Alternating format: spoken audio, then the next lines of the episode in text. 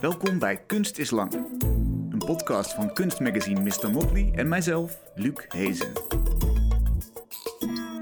Leuk dat je luistert en voordat we beginnen, als je geniet van Kunst is Lang, raad het dan ook eens aan iemand anders aan als je dat zou willen doen. Zo bereiken wij een groter publiek voor de kunst. Ik zit vandaag niet in de studio, maar ik ben in Amsterdam bij Felix de Rooij. Hij heeft een indrukwekkend en veelzijdig oeuvre. Felix is regisseur van films, acteur, dichter, schrijver en natuurlijk beeldend kunstenaar. Zijn werk heeft de vorm van collages, beelden, digitale kunst, schilderijen, lito's of zeefdrukken. Eerst kwam er een periode van wat Felix psychedelisch realisme noemt. Prachtige symbolistische werken, vaak met mensen en mythische figuren in sierlijke lijnen. Een engel zwevend in de lucht, een fantasiewezen dat half mens, half vlinder lijkt. Een kosmische samensmelting van man en vrouw, maar ook een klassiek tafereel van de verleiding van de heilige Sint Antonius. In de periode daarna worden de werken, vooral schilderijen, wat abstracter en sferischer, waarin de mensfiguren vaak versmelten met hun omgeving. En dan zijn er ook nog wandkleden, digitale collages en assemblages van verschillende beelden, waaruit dezelfde interesse voor het mystieke en het rituele blijkt. Naast zijn eigen beeldende werk maakte Felix ook tentoonstellingen. In 1989 bijvoorbeeld Wit over Zwart in het Tropenmuseum, over stereotyperingen van zwarte mensen in de beeldcultuur en in de samenleving en de erfenis van het slavernijverleden in 2004 in het Wereldmuseum Rotterdam. Hij kreeg in 2017 de oeuvreprijs de Black Achievement Award. Felix, fijn dat je me ontvangt. Ja, welkom. In je prachtige woning. We zijn omringd door beelden en kunst, ja. en schilderijen. Mm Ja, dat krijg je als je alleen woont. Ja, ja. maar toch ook niet helemaal alleen, want je, je bent omringd door... Ik ben omringd door allerlei geesten, allerlei vormen van... Uh, uh, hoe noem je dat, het uh, vastleggen van gedachten van kunstenaars. Ja, mooi, mooi. Daar gaan we het zo over hebben. Uh, op jouw suggestie vermelden we dat je vorig jaar een TIA hebt gehad, helaas. Waardoor je geen nieuw werk meer maakt en ook wat langzamer bent geworden in denken en praten. Gelukkig zitten we in Kunst is Lang, dus we hebben alle tijd. Oké. Geen zorgen wat dat betreft, denk rustig na als je dat nodig hebt. Ja. Allemaal helemaal oké. Ik noemde al de verschillende uitingsvormen van kunst, collages, schilderijen, digitaal samengestelde werken. Een deel daarvan heb je psychic realism genoemd. Heb je daar een, hoe heb je daar een invulling aan gegeven? Wat versta je eronder? Het is het realisme dat komt vanuit je psyche. En het hoeft niet altijd echt uh, realistisch te zijn. Het is uh, veel meer een, uh, een samensmelting van kosmische impulsen die ik dan geef aan de realiteit. Die kosmische impulsen, hoe komen die tot jou? Oh, dat is uh, al heel lang. Ik ben uh, vanaf mijn vijftiende uh, heb ik de wonderen van de psychedelica ontdekt. En ik denk daardoor geïnspireerd is die term psychisch realisme gekomen. Ja, omdat ik dus niet uh, echt realistisch werk, maar werk maak dat gebaseerd is op uh, je psychische uh, gemoedstoestand. Ja, en dan neem je truffels, of wat, wat is het? Nou, ik wat heb helpt jou? In, in, in die tijd was het vooral marihuana, LSD. Daarna werd het ook nog Cocaïne? Cocaïne, ah, ja, ja, cocaïne, ja, ja, ja, ja, ja, ja. En hoe werkt dat dan? Dan beland je in een soort trip, ja. stel ik me voor, hè? Mhm. En dan zie je van alles. Ja, ik zie van alles, ik voel van alles en dan uh, probeer ik het via het, uh, het werk een, een, vorm te geven. Ja, en die is nooit echt uh, realistisch. Ja. Nee. En hoe werkt dat? Zit jij dan in je atelier als je dat doet? En begin je dan te werken of onthoud je het en ga je later aan de slag? Nee, nou, in het begin uh, was het zo uh, erg dat ik het pas daarna deed, maar op een gegeven moment begon ik te, te werken uh, terwijl ik onder invloed was. Ja. En is dat dan nog je eigen werk? Zie je het als je eigen werk? Of is dat, ben je dan beïnvloed door iets externs? Hoe kijk nou, je daarnaar? Dat, dat alles wat je beïnvloedt, dat is in de eerste plaats extern, maar dat uh, komt binnenin je en dan internaliseer je het. En die internalisering, die probeer ik dan vorm te geven. Ja. En daar zit dus jouw uh, gevoelens in, daar, zit, daar zitten dingen in die je ziet. Ja. Zit daar ook een soort van uh, hogere waarheid in? Zit, zit daar iets in van, je noemt het kosmische energie of kosmische ingeving? Ehm, je zou kunnen zeggen dat er best eh, ja, kosmische invloeden van, buiten, van buitenaf zijn. Maar die internaliseer ik altijd, zo- zodat ze echt van, van mezelf worden. Of dat ik, dat ik bepaalde aspecten herken. En eh, die aspecten die worden dan verwerkt in mijn eigen eh, psyche, mijn eigen visie. Ja, Maar dat heeft vooral te maken met eh, mijn beeldende kunst. Dat, dat gaat niet op voor de tentoonstellingen eh, die ik heb gemaakt. nee, nee, heel goed. En daarvoor moet ik echt vanuit de werkelijkheid eh, verder gaan. Ja. Ja, het is een andere discipline. Andere discipline. Ja, daar komen we straks nog op inderdaad. Kun jij een van die werken uitkiezen? Je hebt daar je monografie naast je liggen. Kun je er eentje uitkiezen en beschrijven in welke dat psychotische... Nee, niet psychotisch is het niet de goede term. Psychic realism zo goed mogelijk naar voren komt. Nou, ehm, nou, ik heb hier een oud werk uit eh 19. eh, s- zessen. ehm, God. Uit 1969. Oké. Uit 69, ja. En dat heet eh, Paranoia. Mhm. En eh, daar heb je twee figuren aan de linkerkant. Twee oudere figuren. Eh, eentje is ook nog zelf, die kan zelf niet eens lopen. Die heeft een, eh, een hoe noem je dat? Een, een houten been. Ja. En die wijzen naar een mannetje dat met een zaklantaarn van ze wegloopt, maar wel naar ze terug verwijst. Oké. En dit is zo'n visioen Ja, onder psychotica. onder psychotica. ontstaan. Ja, ontstaan, ja. Dan word je de dag daarna wakker. Ga je weer eens naar je atelier. Is het dan eh, vertrouwd? Ja, nou, het is altijd wel vertrouwd. eh, maar vroeger, in, in die periode, ehm, liet ik het allemaal naar buiten komen. En daarna, de interpretatie, die kwam pas daarna. Ik, eh, zo is het gegaan. En op een gegeven moment, toen zat ik op de academie in Den Haag. En toen had ik een soort eh, eh, verheldering van, van wat ik aan het doen was, terwijl ik het aan het doen was. Dus dat werd, was heel, eh, het werd niet meer gezien als, tenminste, ik zag het niet meer als alleen maar het beeld, het, het beeld maken van een onderbewustzijn, maar het was toen, dat bewustzijn, dat kwam omhoog tijdens het maken. Eh, Dus toen veranderde mijn stijl en, en, en, en mijn insteek ook. Hmm. Ja, ja, ja. Hoe zou je die verandering benoemen? Wat gebeurde er toen? Eh, hoe zou ik het benoemen? Ik. eh, nou, je zou kunnen zeggen, het is een soort bewustzijn dat tot je komt. Eerst doe je ja, allemaal dingen vanuit je onderbewustzijn en je probeert dan dat onderbewustzijn te interpreteren en daar de, ehm, de waardes uit eh, te halen. Eh, maar op een gegeven moment eh, wordt het steeds bewuster. Ja, en toen ging ik steeds bewuster werk maken. Ik dacht eerst na over wat ik zou willen doen en daarna gaf ik het vorm. En wat waren de onderwerpen die je toen wilde behandelen? Eerst waren het echt heel persoonlijke elementen. Dingen die met mijn eigen eh, zijn, met mijn eigen psyche te maken hadden. Heb je een voorbeeld? Het zijn persoonlijke eh, ervaringen die ik probeerde in, in, in een visuele vorm eh, neer te zetten. Mhm. Die waren vaak ook erotisch, maar ook spiritueel.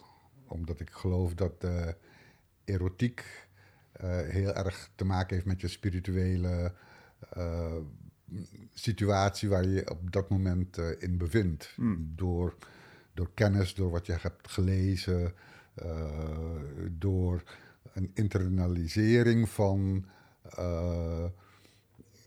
allerlei aspecten, waarvan je dus één aspect op dat moment dat je dat maakt, is dat het belangrijkste aspect. Ja.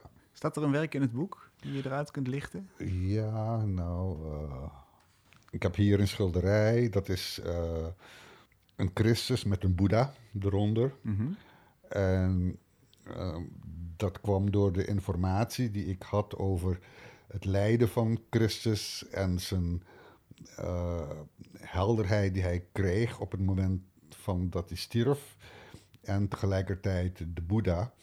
De Boeddha die eigenlijk door hetzelfde heen is gegaan, maar niet met pijn uh, uh, die dat stadium bereikte.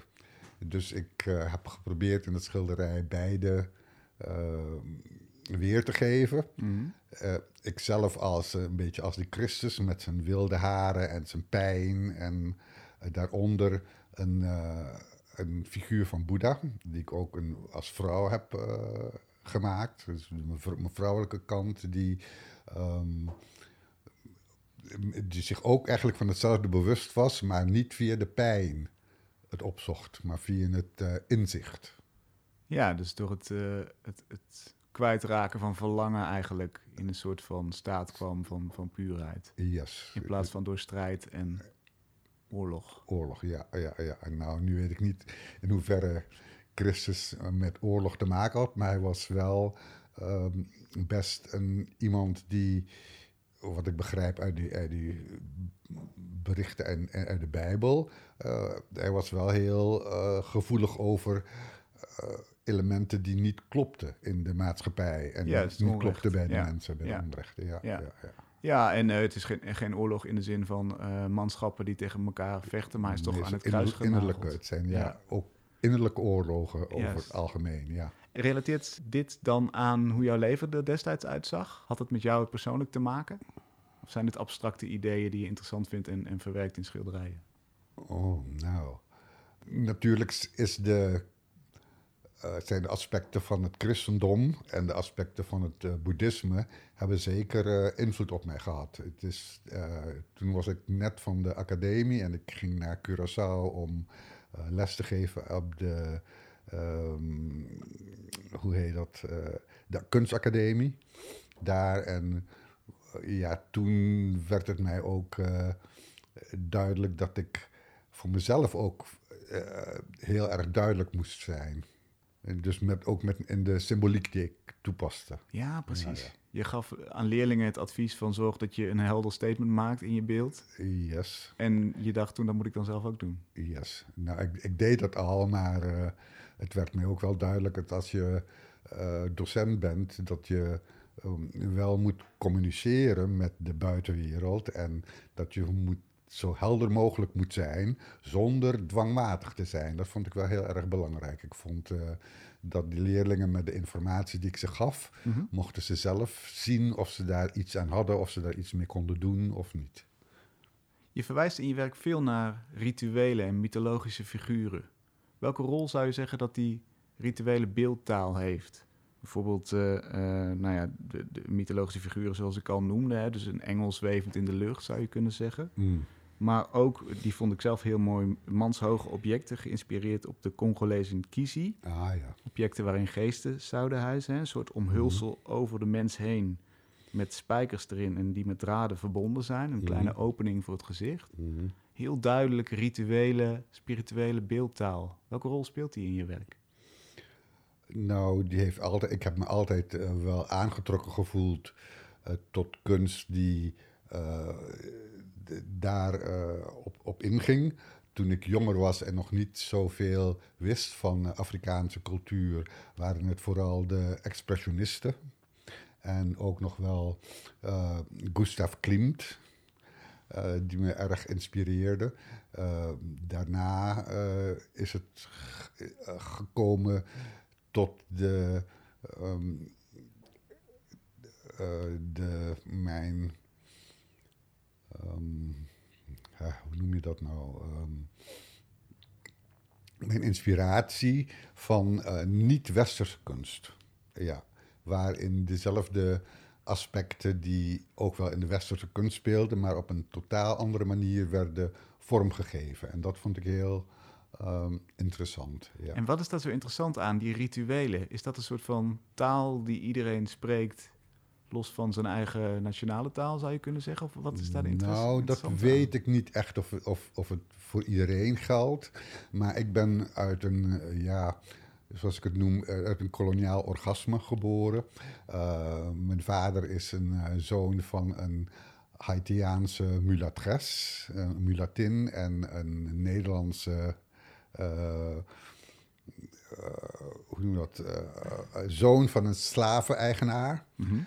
En mijn moeder, die is gekomen uit een.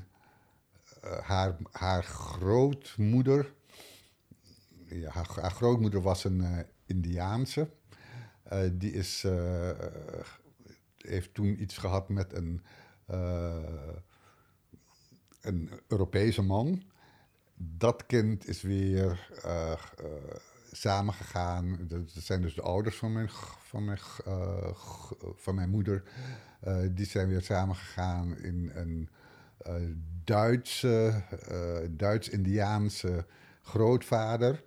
En die grootmoeder die kwam uit de connectie tussen uh, het Afrikaanse en het Indiaanse. Ja, ja. Dus zeer gemengd? Zeer gemengd, ja. En, en, je zei inderdaad, die rituele taal, daar hadden we het over, hè? die rituele beeldtaal. Mm -hmm. Je zei, die geldt misschien niet voor iedereen, het is geen universele taal. Mm. Maar waarom vind jij hem interessant? Wat, wat zit er in die beeldtaal? Nou, omdat ik het gevoel had dat in de, in de eerste uh, periode van mijn uh, bewustwording was ik heel erg bewust gemaakt door uh, de westerse verwerking van dat soort elementen. En daarna merkte ik ook van hé, hey, er is toch veel meer dan alleen dat westerse. En toen werd vooral het, het Afrikaanse aspect van werd mij duidelijker en begon mij meer, ook meer te inspireren. Ja. En ook omdat het linkt aan jouw eigen wortels? Wortels, ergens? ja, maar die werden dus toen ik jong was, was het meer het Europese wat, wat speelde ja. en waar ik door beïnvloed was, als het niet-Westerse. Het niet-Westerse is gekomen, geloof ik, toen uh, mijn vader ging werken voor de Nederlandse ambassade in Mexico-stad. En toen werd ik plotseling geconfronteerd met een hele andere cultuur, met hele andere manieren van uh, expressie. En dat heeft mij zeer zeker beïnvloed. Ja. Wat zou je zeggen dat het maken van kunst betekent voor jou? Wat is dat voor daad als je kunst maakt? Nou, ik denk dat het voor iedereen iets anders is, en voor denk jou? ik. En, maar voor mij is het om vooral inzicht te krijgen in mijn eigen psyche. Van hoe zit ik in elkaar? Waarom doe ik de dingen die ik doe? Wat zijn de dingen die mij uh, inspireren? En uh, ik denk dat het natuurlijk ook te maken heeft met het feit dat ik een heel moeilijk kind was voor mijn ouders, denk ik op 16-jarige leeftijd ben ik uh, met een overdosis LSD uit de school geklapt. Letterlijk en figuurlijk in Mexico-stad. Mm. En uh, toen is eigenlijk een heleboel gaan veranderen. Ja. Wat is een werk, heb je daar een voorbeeld van, wat jou echt zelf inzicht heeft gebracht? Van je dacht, ja, door dit te maken ken ik mezelf beter. Oh. Nou, ik denk dat, dat elk werk dat ik heb gemaakt mij uh, bepaalde inzichten heeft gegeven. Mhm. Ja, ja. Of Kun je een voorbeeld geven? Um, nou, uh, ja, hoe moet ik dat nou zeggen? Of misschien een recentere, want je hebt bijvoorbeeld voor, voor Museum de Fundatie Ja. onlangs een, een eh, reeks werken gemaakt. gemaakt, ja. Drie heiligen, Ja, door jou geïnterpreteerd. Ja. Eh, ja, dat zijn, eh, dat zijn drie werken van, gebaseerd op de, ehm, op de eh, Caraïbische manier van heiligen te zien. Dus die zagen niet die heiligen meer als Europese heiligen, maar die zagen het als een mengeling van Europese en niet-Europese, van Europese en Indiaanse, van Europese en Afrikaanse eh, eh, heiligen, die ehm, in het Caribisch gebied heel erg belangrijk waren. En daar heb ik geprobeerd op mijn manier ze weer een nieuw leven in te blazen. anders als de, de afbeeldingen die je in de Sante, Sante, bij van de Santeria uh, zou krijgen. Ik vond van nou, ik, ik wou uh, laten zien dat die essentie, dat die nog steeds doorleeft. Hmm. Vandaar ook dat ik toen heb gekozen en ook uh, voor een latere serie heb ik dat ook toegepast van mensen die um, in mijn omgeving die het dat gevoel, dat mij dat gevoel gaven. Ja, ja. En wat leert dat over jezelf? Wat leert het mij over mezelf? Nou.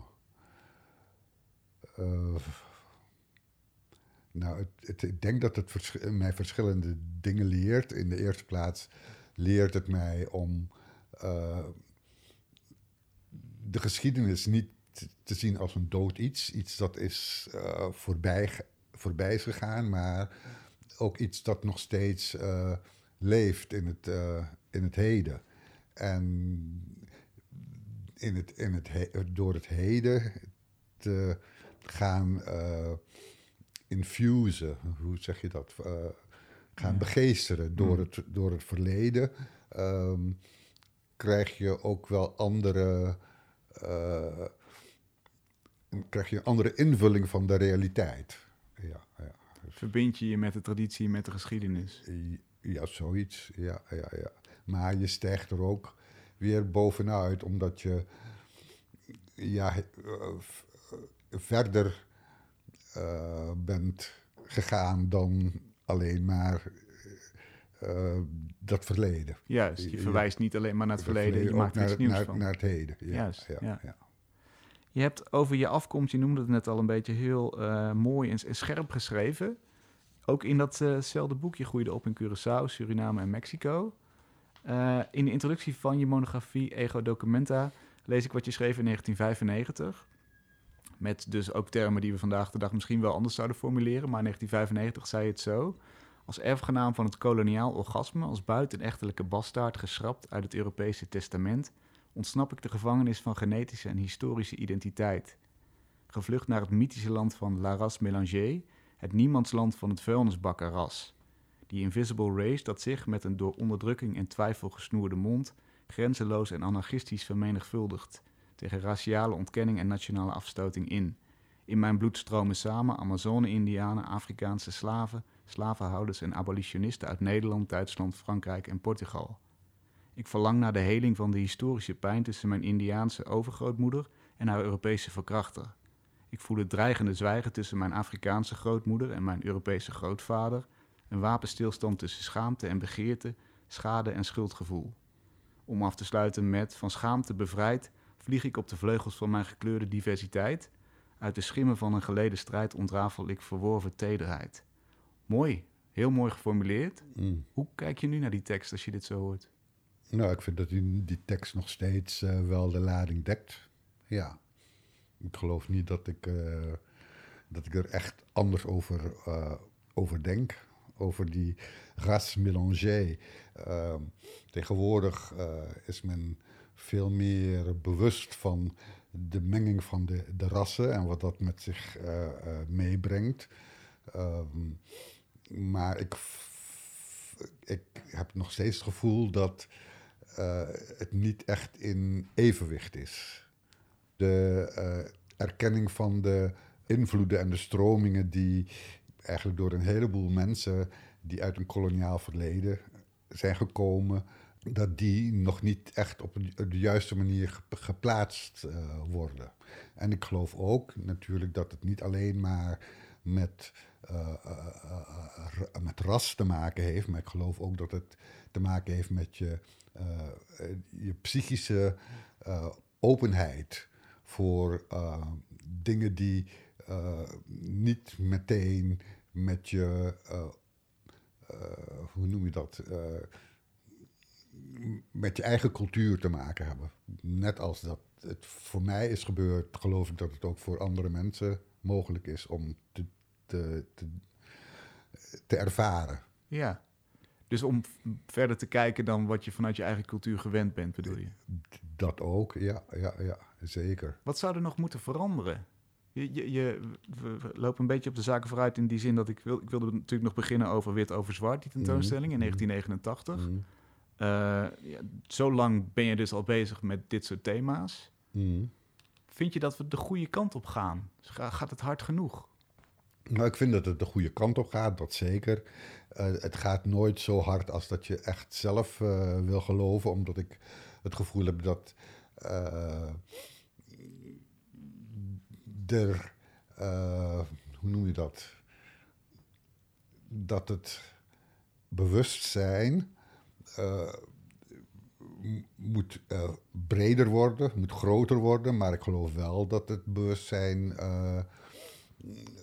aan het veranderen is. Ja, zeer zeker. Dat men niet alleen maar denkt vanuit zijn eigen cultuur, vanuit zijn eigen uh, referentiekaders, maar dat uh, door de manier waarop uh, mensen nu met elkaar omgaan, het,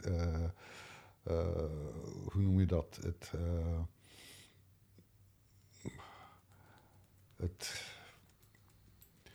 um,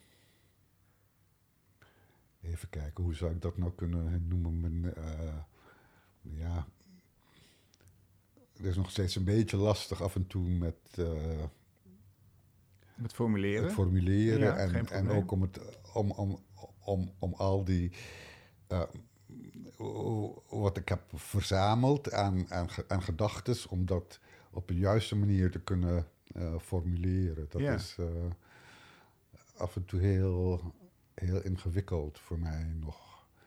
Um, maar ja, wat was, de, wat was de vraag ook alweer? Nou, laten we teruggaan naar wat ik voorlas. Dan komen we er zo wel weer op. Mm, mm. Uh, ik ben eigenlijk benieuwd uit het fragment wat ik voorlas. Wat overheerst er? Uh, het verlangen naar heling van historische pijn, zoals je het toen schreef? Mm. Of het gevoel van schaamte bevrijd, vlieg ik op de vleugels van mijn eigen diversiteit?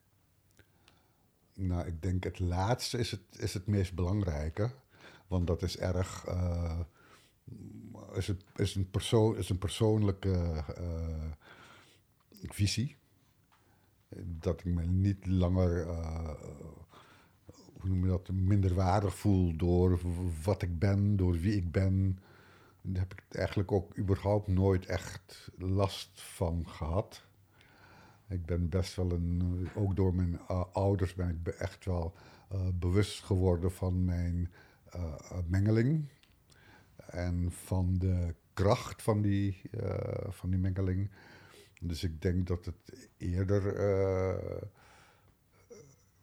ja, te maken heeft met het feit dat ik me wil bevrijden van die, in Suriname noemen ze het van die hibbies, van die, van die zwaarte die het verleden op een mens kan, hoe noem je dat, kan leggen. Ja. Ja, ja, ja. Ik ben me wel bewust van die zwaartes, maar ik probeer er wel uh, overheen te gaan. Ja. En voor mensen die zich daar niet van bewust zijn, kun je beschrijven wat die zwaarte is? Hoe, hoe, hoe voel je dat? Hoe, hoe, werkt die door in je leven? Nou, ik denk uh, schuldgevoel. Um, ik denk uh, het gevoel dat je, minder, dat je minderwaardig bent door je komaf. Uh, ja, ik denk dat dat hele belangrijke zaken zijn die uh, op een uh, bewust en ook om, zeer zeker op een on, onbewust niveau invloed kunnen hebben op je. Ja, en op de manier waarop je naar jezelf kijkt, maar ook op de manier waarop je naar de buitenwereld kijkt. Ja. We zijn nu een, in, de, in de 21ste eeuw zijn we veel meer verbonden met elkaar. We weten veel meer. Mm-hmm. We hebben veel meer kennis. En uh, dat kan uh, of op een verharding of op een verbreding van, uh, van die psyche zijn. Ja. ja, er zijn twee scenario's in, zeg je eigenlijk. Ja, het, kan, ja. het kan ten goede keren en ten en slechte. Ja. ja. Ja, Maar ik denk dat dat zo altijd al is geweest hoor, met de hele schepping. Dat je alles wat de schepping uh, aandraagt en dat je dat ten goede of ten kwade kan keren. En ik geloof dat bijvoorbeeld gruwelijke dingen als uh, slavernij, dat die uh, van de ene kant heel erg gruwelijk zijn en van de andere kant hebben ze geholpen om een, een opening te maken om jezelf niet meer zo eenzijdig te, te zien en jezelf ook niet meer als slachtoffer te zien, maar meer als dat uit een pijnlijke, uh, uit een pijnlijke verleden kan een, uh, iets heel moois ontwikkeld worden. Als je het niet ziet als een. Als het kap proberen kapot te maken van, je, van, van de menselijke geest, maar als mhm. je het kan zien als een verbreding van de menselijke geest. Ja. En, en hoe, hoe lukt jou dat om er zo naar te kijken? Ja, hoe lukt mij dat? Ik denk dat dat in de eerste plaats is ingegeven door uh, mijn ouders, denk ik. Dat, dat is toch zijn heel belangrijke wezens in, je, in, in tenminste in, in mijn uh, opvoeding. En waardoor ik in mijn leven ook heb gezien dat het uh, mogelijkheden geeft om je los te maken van die, het slachtofferschap. Ja, hmm. ik denk dat het heel erg belangrijk is om je niet meer een slachtoffer, uh, om jezelf niet meer als een slachtoffer te zien van de geschiedenis, maar uh, van een, uh, een fusie van elementen die onlosmakelijk verbonden zijn met, je, met de manier waarop je ervaart. Eh, maar tegelijkertijd ook een verbreding geven van de, uh, van, de, van, de, van die hokjes die je etnisch en historisch vaak krijgt opgedrongen. Hmm. Ja. Dus met een beetje mentale veerkracht kun je zeggen: het heeft positieve kanten, mijn positie is uniek door wat er ooit in de slavernij gebeurd is, als daar je, je wortels liggen in je familie. Ja, ja, ja, en die diversiteit is mijn kracht. Yes, dat klopt helemaal. Ja. Ja, ja. Dus inderdaad, je, je, je vliegt op de vleugels van je diversiteit, liever dan dat je naar beneden gehaald wordt door de zwaarte van wat er gebeurd is. Je zegt het fantastisch. Dankjewel. We gaan door naar je tentoonstellingen. Bijvoorbeeld Wit over Zwart, ik noemde hem net al even, in 1989 mhm. in het Tropenmuseum. Zeer invloedrijk, later ook naar het buitenland gegaan. Dat ging over racisme, over stereotypering van zwarte mensen, over het racistische karakter van Zwarte Piet, onvoldoende representatie voor zwarte mensen. Onderwerpen die nu nog steeds of weer op de agenda staan. Welke, wat zou jij kiezen? Nog steeds nou, of nog weer? steeds. Nog steeds, hè? Nog steeds, ja. 35 jaar geleden bijna. Is er, uh, ja, is, zet het zoden aan de dijk. Ben je, ben je trots op de mensen die nu doorzetten wat jij toen hebt ingezet? Ik ben zeer zeker trots op de, de mensen. En ik uh, heb na die tentoonstelling ben ik uh, toch ook nog doorgegaan om te verzamelen. En uh, die verzameling, zoals die nu is, ben ik van plan om die te schenken aan, hoe heet het? Um, niet Black Lives Matter. Um, Black Archives. Black Archives, ja. Ja, ja. Ik denk dat het heel belangrijk is dat het uh, doorgaat. Dat je... Uh, van de ene kant heb je mensen die zeggen van... oh, dat is verschrikkelijk, dat het moet vernietigd worden. Dat is uh, niet meer relevant. Maar ik geloof dat het nog steeds relevant is. En dat hoe beter je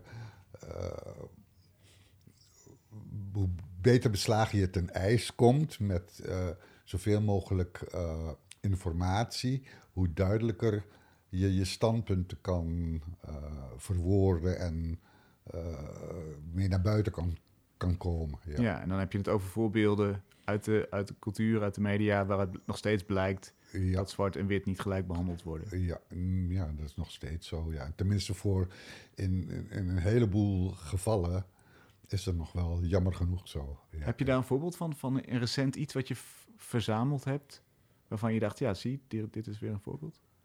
Nou, ik moet zeggen dat uh, het hele Zwarte Piet gebeuren uh, in 19. Uh, toen ik die, die tentoonstelling maakte. Ja, 89. In 89 was er nog niet zo dat men echt zag van. Oh, dit, dit, dit is helemaal verkeerd. Terwijl ik het gevoel heb dat nu, verschillende decennia daarna, dat het bewustzijn uh, steeds duidelijker wordt. Ja, dat men op een gegeven moment zijn eigen, um, laten we zeggen hier in Nederland met Zwarte Piet, dat men toch duidelijker is gaan inzien dat de mensen die, uh, laten we zeggen, de familie zijn van Zwarte Piet, mm. dat uh, die een andere, uh, een andere invulling hebben van dat geheel. Ja. dat ze denken van nou, het is in de eerste plaats is het niet echt een zwart iemand. het zijn zwart gemaakte witte mensen die dan een een, de illusie van die ongelijkwaardigheid uh, blijven steunen. Ja. Ja, en maar ik geloof wel dat de laatste jaren, en, en ik denk ook zeker dat het door uh, uh, de mensen die er nu mee bezig zijn, uh, dat het best goed op de kaart is gezet. En volgens mij is die Zwarte Piet is een stuk minder erg geworden. Ze hebben nu gezien van nee, het, is een, uh, het zijn geen zwarte mensen. Het zijn uh, met vegen, uh, vies gemaakte mensen die door de schoorsteen. Ik vraag me af of er iemand echt door de schoorsteen kan. dat is ook nog iets, iets anders.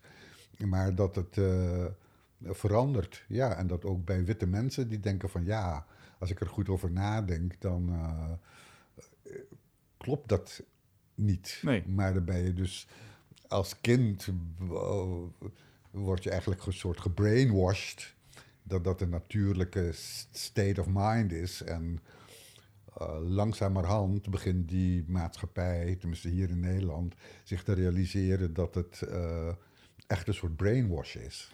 Ja, dat is zeker zo. En uh, dat is dus iets wat je 35 jaar geleden al kon aankaarten, maar nog weinig uh, gehoor vond. De laatste jaren gelukkig wel. Mm. Met, met dank aan uh, Kick-Out Zwarte Piet bijvoorbeeld, hè, die actiegroep. Mm. Wat zou je zeggen, want je hebt dit thema eigenlijk gelijkheid tussen wit en zwart...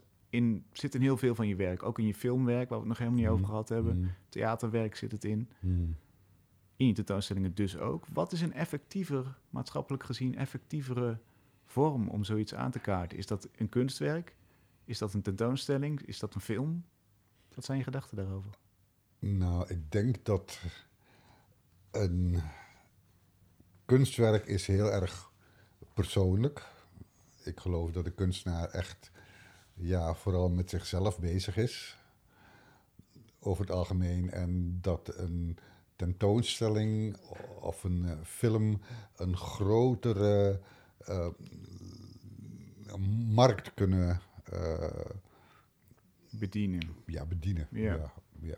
En dat daardoor uh, het best effectiever is om bepaalde van, je, van de gedachten en de instellingen die je hebt zelf, om die naar buiten te brengen.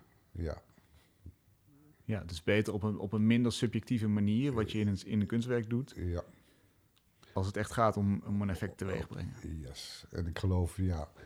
Het, ook, het punt is natuurlijk, je hebt het moment dat je met andere mensen werkt. Uh, uh, in een museum of in een, uh, of in het theater of in de, in, in, in de film moet je um,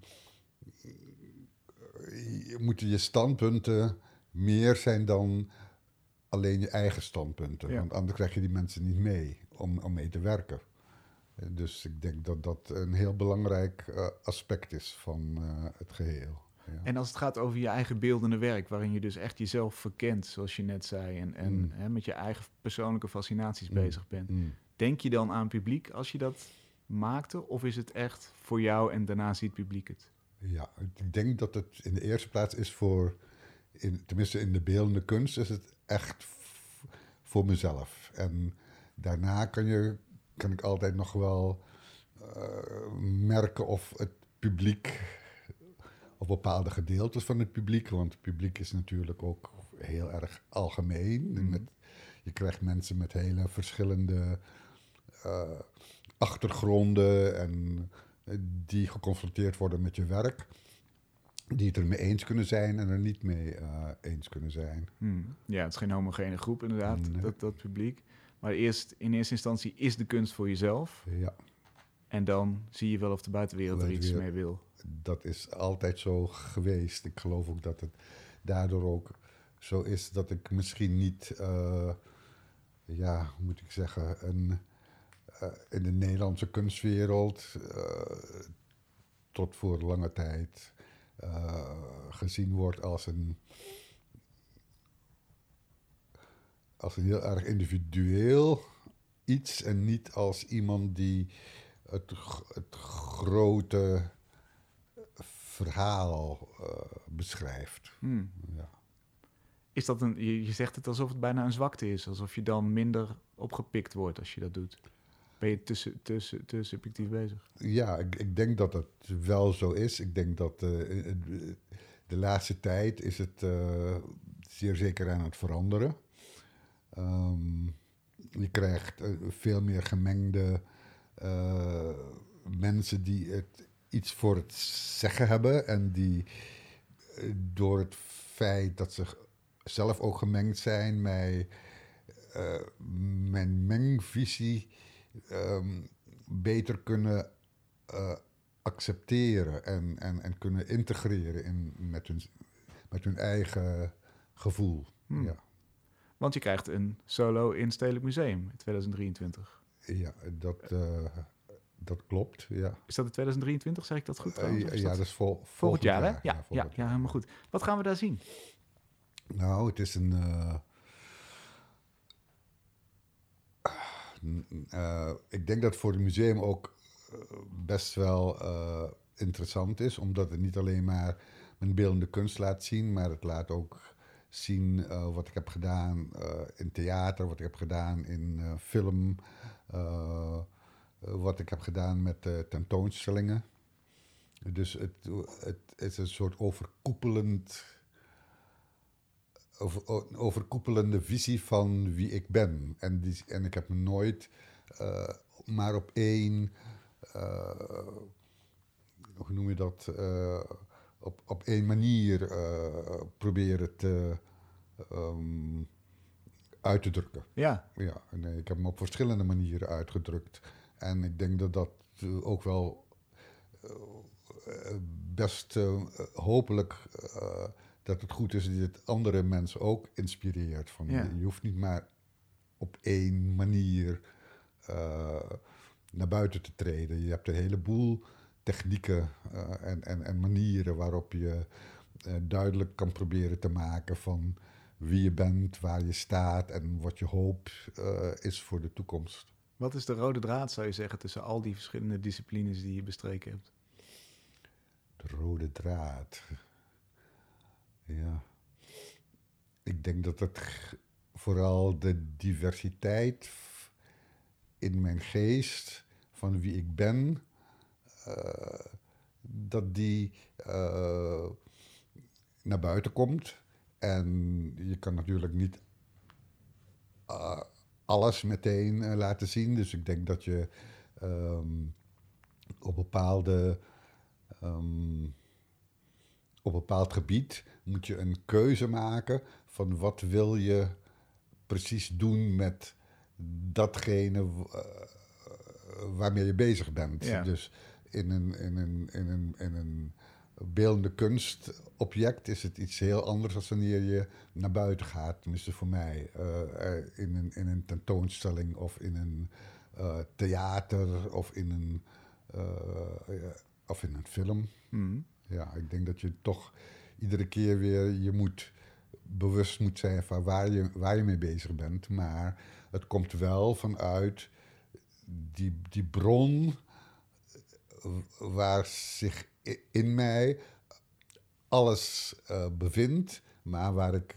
steeds de keuzes moet maken van welk aspect ga ik nu belichten en welk aspect laat ik maar even voor wat het is. Ja, dus de diversiteit die je beschreef in, in je afkomst en, en alle wortels die samenkomen in jou.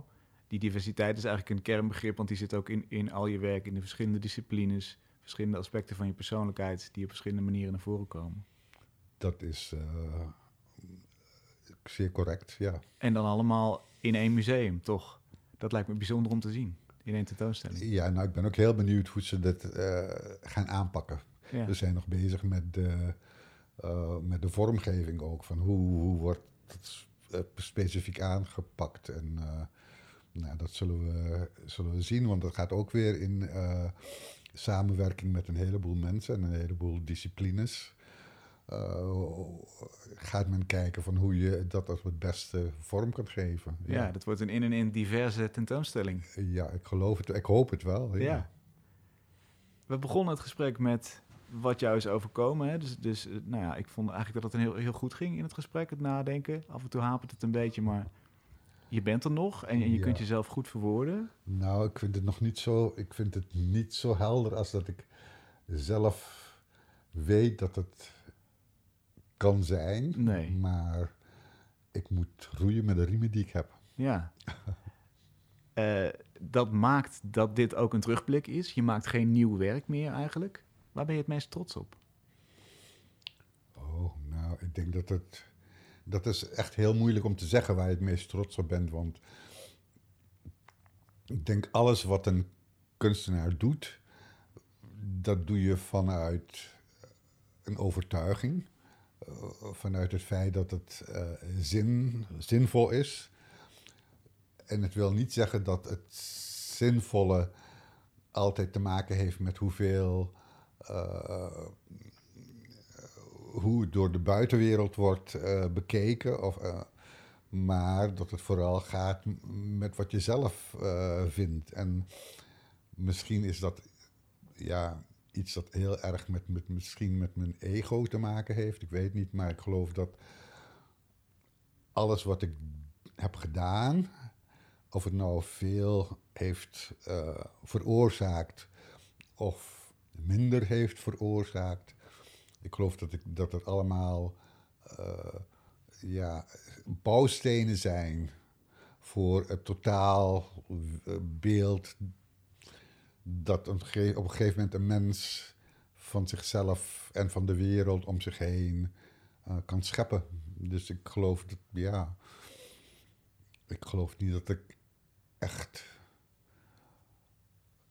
dat er echt iets is waar ik meer of minder achter sta. Ik probeer wel al, achter alles wat ik doe, uh, er helemaal wel achter te staan. Anders doe ik het niet. We gaan naar dat bouwwerk kijken volgend jaar in het Stedelijk Museum. Ja, ik ben zeer benieuwd. Want ja, het is weer. Het is, je maakt jezelf eigenlijk heel erg kwetsbaar. Omdat je nu naar buiten treedt en de, alle bezoekers uh, hun eigen uh, invulling kunnen geven van wat jij laat zien. Hmm. Ja, dus. Maar dat is altijd zo geweest, toch? Ja, ja, ja, ja. We gaan het zien. Dankjewel. Oké.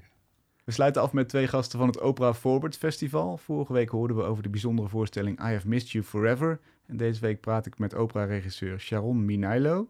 Die werkt met studenten tijdens het festival. En met Ted Tetero, die is verantwoordelijk voor de contextprogrammering. Beiden welkom, fijn dat jullie er zijn via Zoom. Ja, dankjewel. Dankjewel. Sharon, ik begin bij jou. Ja.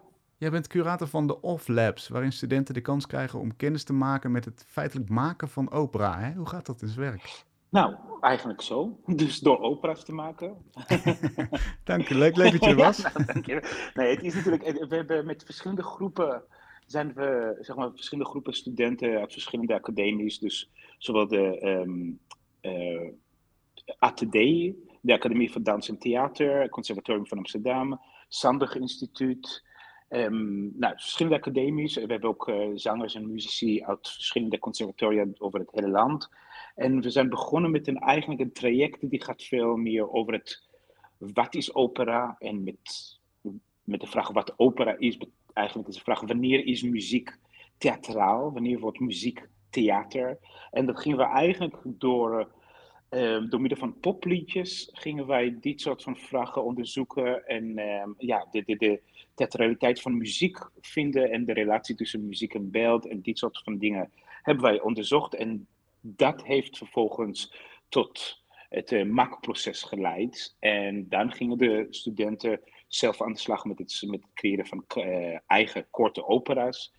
Um, en ik heb ze begeleid, maar ook Meritje Artuch en de componiste en Tatjana van Walsum, een scenograaf. We hebben ze met z'n drieën begeleid door het, ja, door het maakproces van conceptontwikkeling tot aan voorstelling over een paar dagen. Er zijn er drie labs, heb ik me laten vertellen. Hè? Performing Arts, Visual Arts en Arts and Science. Ja, we hebben dus de Performing Arts, dat zijn de studenten uit de Academie van Dans en Theater die mini-opera's maken. En die pakken het natuurlijk heel erg vanuit het ja, theatrale, vanuit podiumkunsten eh, paradigma. Daarnaast hebben wij dus ook uh, de Visual Arts, en dat waren de Sandburg-studenten, een uh, Beeldende Kunst- en Design Academie. En met hun hebben we ook een uh, dergelijk traject zeg maar, doorlopen en hebben ze ook een opera-voorstelling gemaakt, een korte voorstelling. En daar lag de nadruk, eh, de dramaturgische nadruk, veel meer op, op performance art en performativiteit dan theatraliteit. En dat die verschillen is altijd heel interessant om te zien. Hoe pakken verschillende disciplines deze, deze onderwerp van opera?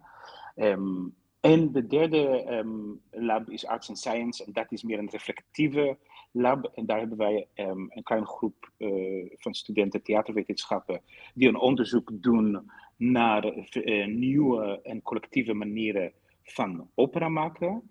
En aan de andere kant hebben wij beleidsstudenten, kunst- en cultuurbeleidsstudenten uit heel Nederland, die tijdens het festival op de zaterdag uh, bij elkaar komen om met uh, Mavis Carrillo en een aantal fantastische gasten te reflecteren over de, ja, de, de, de richting dat wij in Nederland uh, op kunnen en moeten gaan als het gaat over kunst- en cultuurbeleid, nieuw publiek, um, nieuwe relatie tussen publiek en maker en de wederzijdse investering tussen publiek en makers. Wauw, dat is heel breed eigenlijk. Bijna een symposium aan, aan inhoud in deze drie labs. Ja, zeker. Wat zou jij zeggen dat de vernieuwing is die deze studenten brengen? Gaan ze op een andere manier om met opera dan traditionele makers? Ja, nou ja, omdat bijna alle studenten met wie we werken um, hebben geen eerdere ervaring met opera.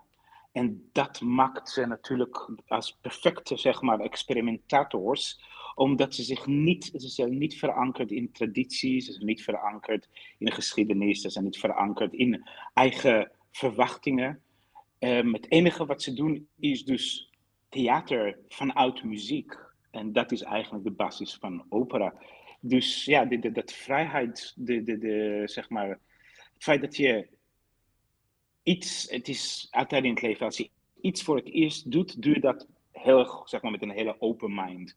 En dat is de, de, de kracht van deze, nou ja, deze specifieke groepen studenten. Heb je daar een voorbeeld van? Wat, wat is nou echt zo'n vernieuwend element wat zij toevoegen, wat gevestigde makers niet meer zouden doen?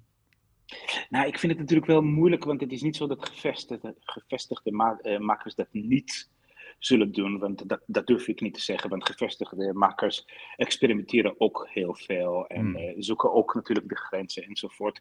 Dus het zit veel meer, denk ik, in de, in de energie en natuurlijk in de zeer hedendaagse beeldtaal en thema's die hun interesseren. Natuurlijk um, identiteit, um, um, ecologie, relatie tussen mens, mens en natuur, relatie tussen identiteit en gemeenschap. Dit soort van dingen spelen bijna bij alle groepen een centrale rol. En dat komt gewoon puur omdat deze generatie is nu heel erg hiermee bezig. dat wil niet zeggen dat ze dus dat de andere makers dat niet zullen doen. Ah, dat is weer heel veel wij, sorry. Geef um, Wanneer dus kunnen we dit resultaat gaan bekijken, Sharon? Want ze hebben allemaal stukken gemaakt. Ja, even een seconde. Ik wacht één seconde. Zodat ik zie hier van Karre. Ik laat de Karre even over de deur heen komen. Ja. Dit is ook opera, hè? Er zit een backstage bij en daar is heel veel geluid bij. dat hoort ja, en dat is inderdaad een, uh, hele grote rol balletvloer komt langs me heen. Ehm, we kunnen de Offlabs podiumkunsten ehm, komende vrijdag en zaterdag bekijken in de opera. Um, de Offlabs Visual Arts die is al geweest afgelopen zaterdag. En de Offlabs uh, Arts and Science is in het ITA te zien op de dag van de première van How I Missed You Forever. Dat is ook zaterdag. En het resultaat van de Denklab van de andere, zeg maar van de beleid, uh, kunst, cultuur, beleidsstudenten, die, dat, is, dat zijn besloten bijeenkomsten, maar we zullen later een soort van eindconclusie um, met het grote publiek delen. Hoe en wat staat nog open, want dat um, laten we, zeg maar, die, we willen de studenten de ruimte geven om een eigen originele manier te vinden om hun, zeg maar, denkproces vorm te geven en dus een presentatievorm voor te vinden.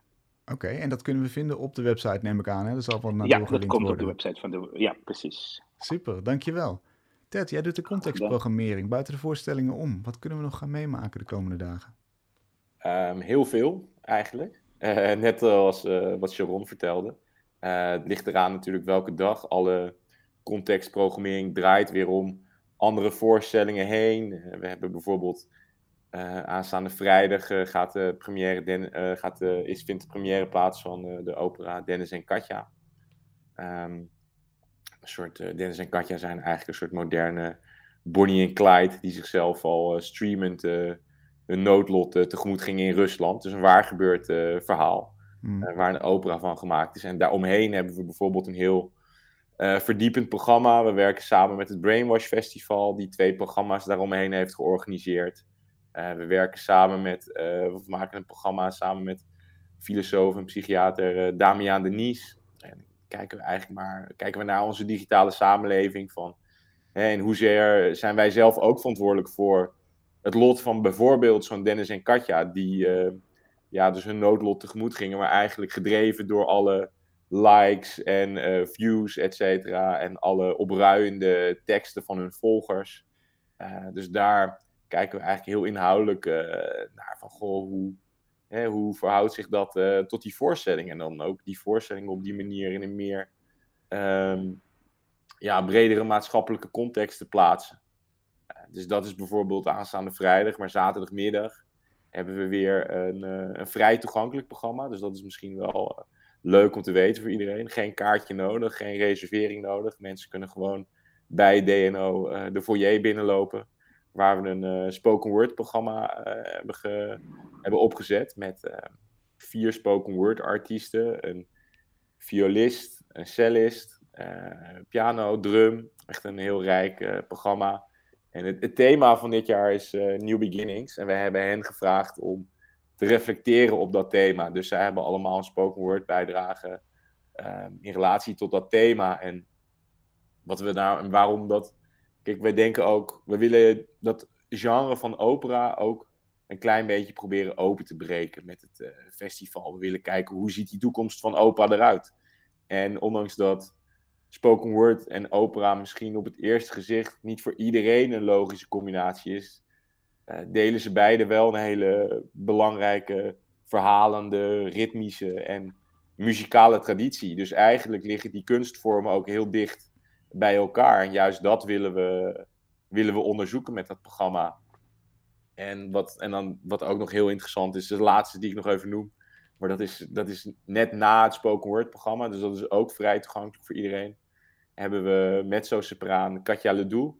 Zij schittert nu in de voorstelling van uh, Eurydice, die Liebenden Blind, die afgelopen zaterdag bij ons in première is gegaan en ook nog uh, te zien is.